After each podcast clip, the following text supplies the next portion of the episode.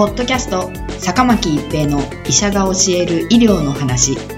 この番組は大学病院の内科医であり医学博士である坂巻が疾患や予防医療といった医療に関してお話しする番組です。それでは今回の番組をお楽しみください。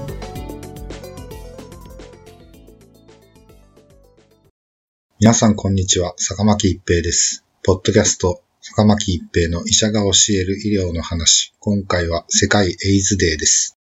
世界エイズデーは世界レベルでのエイズの蔓延防止と患者、感染者に対する差別偏見の解消を目的に WHO 世界保健機関が1988年に制定したもので、毎年12月1日を中心に世界各国でエイズに関する啓発活動が行われています。2018年の世界エイズデーのキャンペーンテーマは、アップデート、エイズ治療のこと、HIV 検査のことです。HIV が感染した状態のことを HIV 感染と言い、この感染により免疫が弱くなり、エイズ小疾患と言われる23疾患のうちのいずれかが発症した場合をエイズと言います。すなわち、HIV 感染ではあるけれども、エイズを発症していない段階で早期発見し治療を開始すれば多くの場合長期に生存することが可能な疾患になっています。現在世界で HIV 感染者は3700万人いると推計されており、国連合同計画は2020年までに HIV 感染者の90%が診断を受け、診断された感染者の90%が継続した抗 HIV 療法を受け、治療中の感染者の90%で十分にウイルスを抑制するとの目標、90-90-90ターゲットを2014年に掲げています。HIV、エイズに関する取り組みは今大きな転換期となっています。治療法の進歩により HIV 陽性者の予後が改善された結果、HIV 陽性者は感染の早期把握、治療の早期開始継続により、エイズの発症を防ぐことができ、HIV に感染していない人と同等の生活を送ることが期待できるようになりました。また、治療を継続して体内のウイルス量が減少すれば、HIV に感染している人から他の人への感染リスクが大きく低下することも確認されています。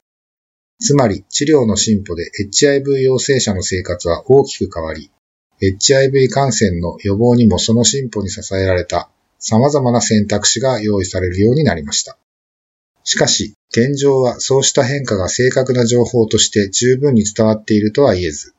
HIV、エイズについては原因不明で有効な治療法がなく死に至る病であった時代の認識にとどまっている場合が少なくありません。そのことが HIV 感染を心配する人たちを検査や治療から遠ざけ、また差別や偏見を招く要因の一つになっているとも言われています。HIV 感染の早期発見、早期治療による HIV、エイズの蔓延防止のため、検査と治療に関する知識のアップデートに焦点を当て、進歩するエイズ治療の現在と HIV 検査の重要性を伝えていきます。正しい知識を普及し、HIV 検査の受験を促進することで、HIV に感染している人がいち早く治療につながることを視野に入れたメッセージとして設定します。国連合同エイズ計画のシンボルマークはレッドリボンです。もともとヨーロッパに古くから伝承される風習の一つで、病気や事故で人生を全うできなかった人々への追悼の気持ちを表すものでした。このレッドリボンがエイズのために使われ始めたのは、アメリカでエイズが社会的な問題となってきた1980年代の終わり頃でした。この頃演劇や音楽などで活動するニューヨークのアーティストたちにもエイズが広がり、エイズに倒れて死亡するアーティストたちが増えていきました。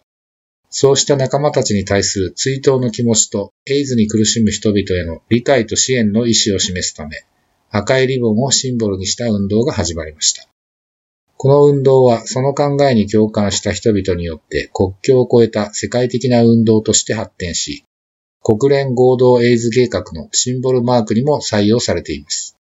レッドリボンはあなたがエイズに関して偏見を持っていない、エイズと共に生きる人々を差別しないというメッセージです。